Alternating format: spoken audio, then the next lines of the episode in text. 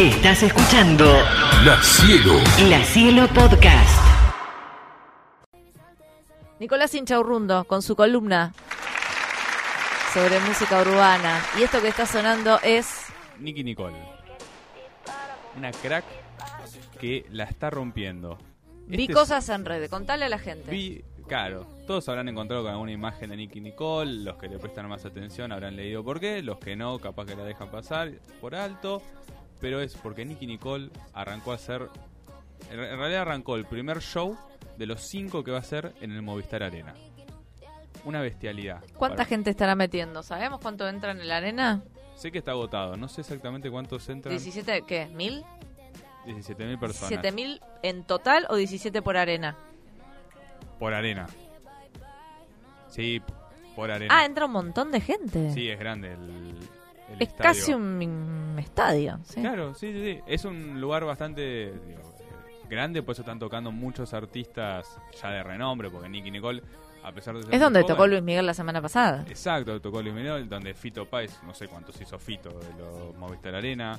Eh, hoy hablábamos de Divididos, Divididos va a ser sus shows en el Movistar Este fin de semana. Claro.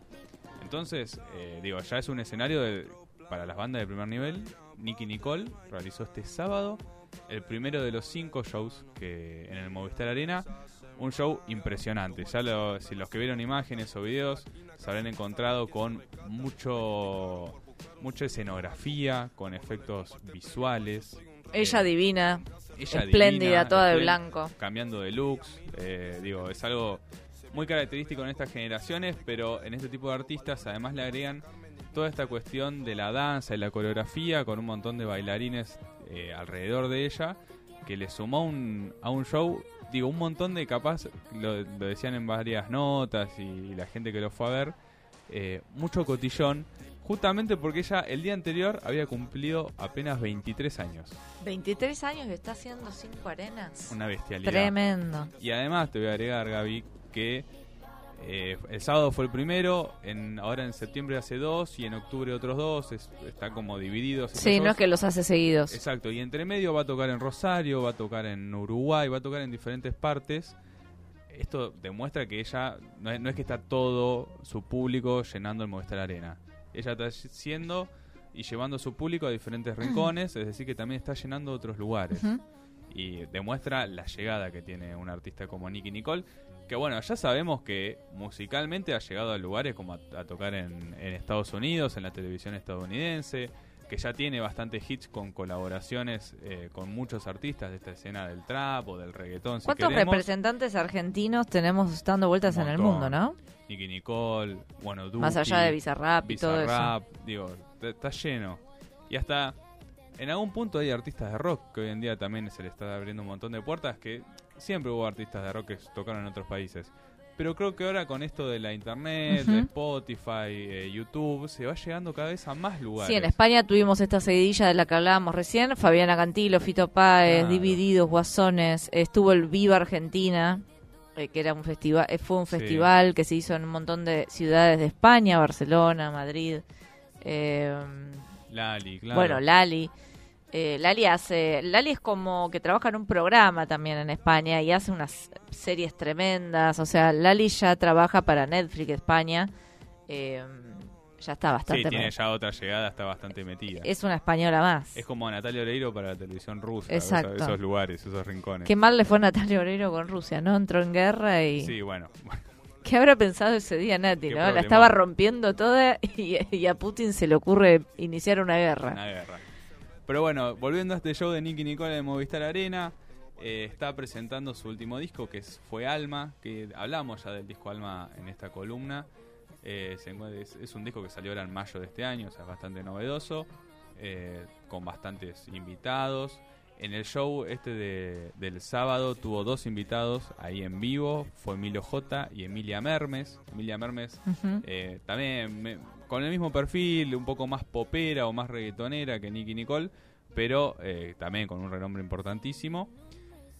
Y también se. ¿viste, viste que dentro de esta escena está lleno de colaboraciones, ¿viste? hay temas con esto, con Emilia, con Todos Milo con J, todos. con Rels B. Bueno, en el show lo que iba haciendo Nicky Nicole cada vez que ibas a, a cantar una canción donde estaban estas colaboraciones en la pantalla detrás aparecían estos artistas cantando. Bien. Muchos eran sacados de shows anteriores o de otros momentos, pero digo, y, y ponían la voz además del artista ese. Entonces le da cierto aire a que están colaborando también en el show en vivo. Y algo que me llamó mucho la atención y vi por ahí es eh, lo que pasó cuando tocó Mimichula. Una canción de los orígenes, un poco de lo que fue Nicky Nicole, que en realidad no es de Nicky Nicole, es de su exnovio, de Trueno. Trueno. Y antes de arrancar el show, decía los- eh, esta canción decía lo siguiente. ustedes por el respeto. Y segundo, a la persona con la que tengo esta canción por tantas enseñanzas. Ahora sí, quiero que cantemos todos en el Movistar Arena esta canción.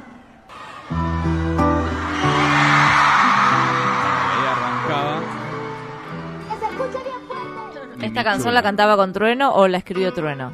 Es de Trueno el tema, lo cantaban juntos y era bastante característico y para mí es uno de los temones dentro de lo que es toda la escena de música urbana de nuestro país. Y luego de que ellos rompieron, que eh, fue algún rumor que arrancó a principio de año y se terminó confirmando con el correr de los meses, nunca volvieron a hablar al respecto estos dos artistas. Sí, se sabe capaz que alguno estuvo con otra pareja o con otro... Bueno, pero chico, evidentemente hay una buena relación, ¿no? Exacto. Es lo que dejaron entrever.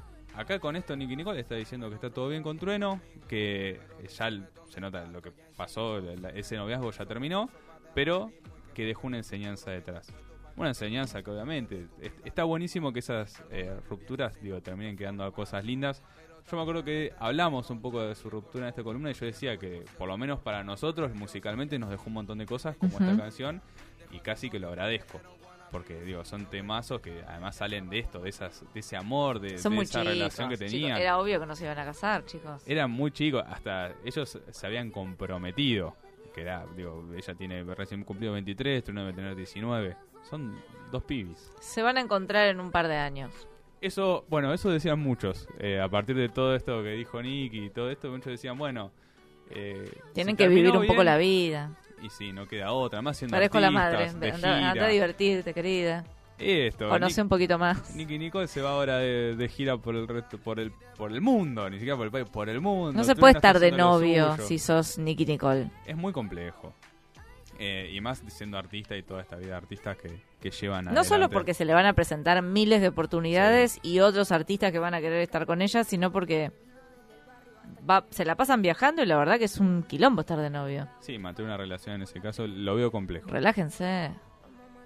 Pero bueno, volviendo a Trueno, o volviendo a Nicky Nicole, eh, seguirán haciendo estos shows. Pero para continuar, vamos a hablar de Trueno.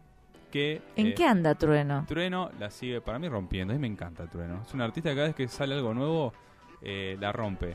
Y hace un par de semanas sacó esta canción que se llama Tranqui Funky, que es eh, el nuevo paso luego de lo que fue su segundo disco de estudio. El disco Bien o Mal, un discazo que ganó el Gardel de Oro eh, de este año. Eh, y está yendo de a poco, eh, que en realidad es algo que ya había hecho, hasta con la colaboración de Dante, con Dante Spinetta, esto, ir al hip hop más tradicional, con eh, una base más funky y rapeando de la arriba. A mí me encanta, me encanta esta música, eh, de a ratos me gusta más que el trap, lo voy a decir así, me gusta mucho más este hip hop tradicional en algún punto, con bases funky o bases de música disco, esos orígenes de lo que Sí, fue se la acerca música. mucho a, a algo que 70. iríamos a ver todos, ¿no? Claro. Y digo, nos trae y nos invita a otro tipo de música que dentro de lo que es la música urbana no está tan pegado acá en Argentina. O cuesta mucho más. Y Trueno ya es una persona con mucho renombre que arrancó haciendo trap y que de a poco se va, eh, va metiendo en el en funk. el hip hop, en el funky. Un poco lo que hacía Ilya Kuriaki, se podría decir en los 90. Bueno, nos trae un poco esos orígenes de, de esta música que está buenísimo. Porque te da te abre un poco el abanico de toda esta juventud. Sale un poquito de todo lo que están haciendo el resto. Y está buenísimo porque esto, porque en el abanico amplio que hay, bueno, algo más. Porque tenés esto, una Nicky Nicole que hace esta música, pero es un poco más soulera o popera. Bueno, tenés a Duki que ya es mucho más trap tradicional. Tenés algunos que se van un poco más al reggaetón como Emilia. Digo, van digo abriendo un gran abanico dentro de lo que es esta música urbana que es amplia. Y entre amplia. ellos se colaboran en todos los temas. Totalmente. Y bueno, eh, Trueno, creo que lo hablamos de la colaboración que hizo con Cypress Hill Sí. para su canción Fuck the Police, que es eso un poco, ir a esos orígenes. del- eh, bueno, Cypress Hill no es de los orígenes, pero bueno, nos trae a colación un poco el, el hip hop hispanohablado, Ujú. que en, en los 90 fue un boom. Y más allá de que ellos son de Estados Unidos o la banda es estadounidense, como tienen artistas de, de Cuba principalmente, Latinos. latinos, eh, digo, hay muchas de sus rimas que son en español y está buenísimo que un chico como Trueno pueda llegar a, a cantar con ellos. Es un gran logro para, para él. Y bueno, esperemos ahora las siguientes canciones de lo que va a ser este nuevo disco de él. Y por último, de lo que ¿Con qué cerramos esta vamos- columna, Nicolás? Vamos a cerrar con, Pensá que te vas hasta el mes que viene. Bueno, capaz puedo volver a antes, vamos viendo. Tengo, tengo lleno, tengo lleno el abanico. Está lleno el abanico, bueno, entonces nos vemos en un mes. Lo que viene es algo que pasó por La Plata este fin de semana. ¿viste? Bien. Que hoy vos arrancaste hablando de Divididos, de Eterna Inocencia, de Ella tan cargosa, si no me equivoco. Ella tan cargosa. Bueno. Juane Pellegrín. Juan E. Pellegrín. ¿Quién más vino este fin de semana? A ver. Barro. Barro, la banda de heavy metal de Catriel. Hablamos de Barro acá cuando salieron. Exactamente, hemos hablado de Barro porque llamó muchísimo la atención que un artista como Catriel, muy vinculado a la música urbana, que ha tenido sus roces con el rock en algún momento, haya creado esta banda de heavy metal. ¿Es esto que está sonando? Exactamente.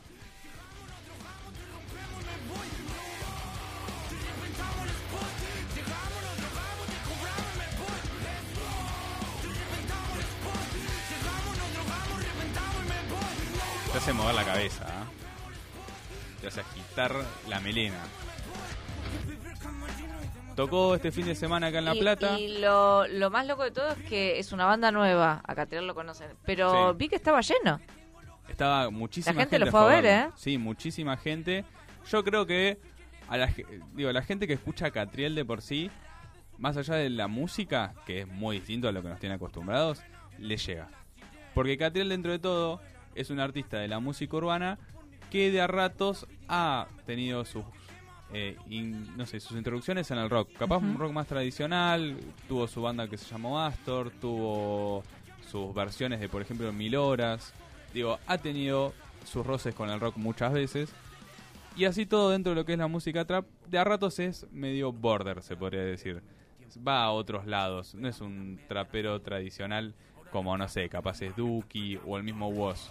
Eh, digo, sale un poco de ese lado, es un personaje en sí, eh, Catriel, y, y haberse metido en la música heavy metal sorprende un poco, pero si ves un poco el tipo de perfil que es él, decís, y bueno, puede ser que le haya pintado Lo esperábamos.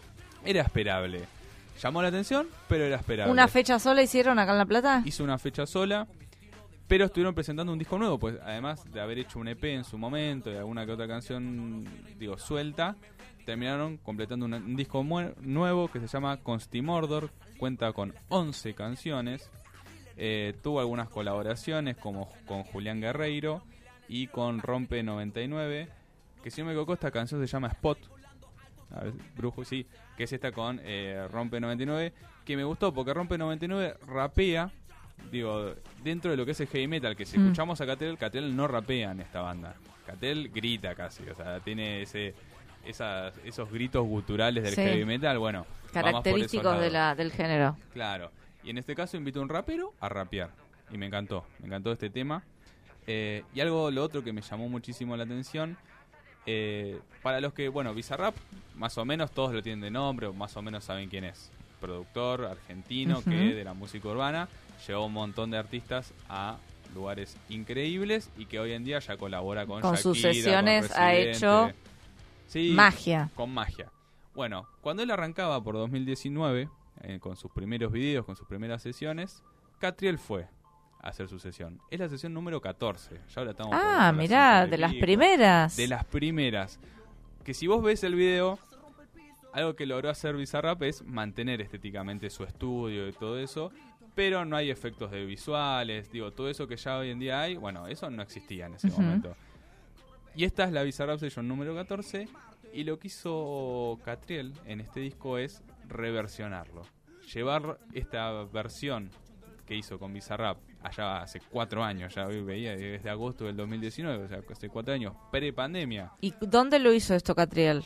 ¿Acá en vivo o lo hizo No, para el disco. para el disco? Agarró esa canción, esa Y la reversionó. La reversionó en heavy metal. Ah. y la metió en el disco. Tiene que la idea fija. tiene la idea fija. Así que elegí esa canción que le puso en este caso Missing Children. Sabemos que la Bizarrap Session no tienen nombres así, sino se llama Bizarrap Session número, El número. en este caso 14. Eh, en este caso, Catriel lo que decidió es ponerle un nombre, nomenclar ese tema. Así que nos vamos a ir escuchando Missing Children de Barro, la banda de Catriel. Impecable. Quédate en la cielo que ya seguimos. Gracias, Nico.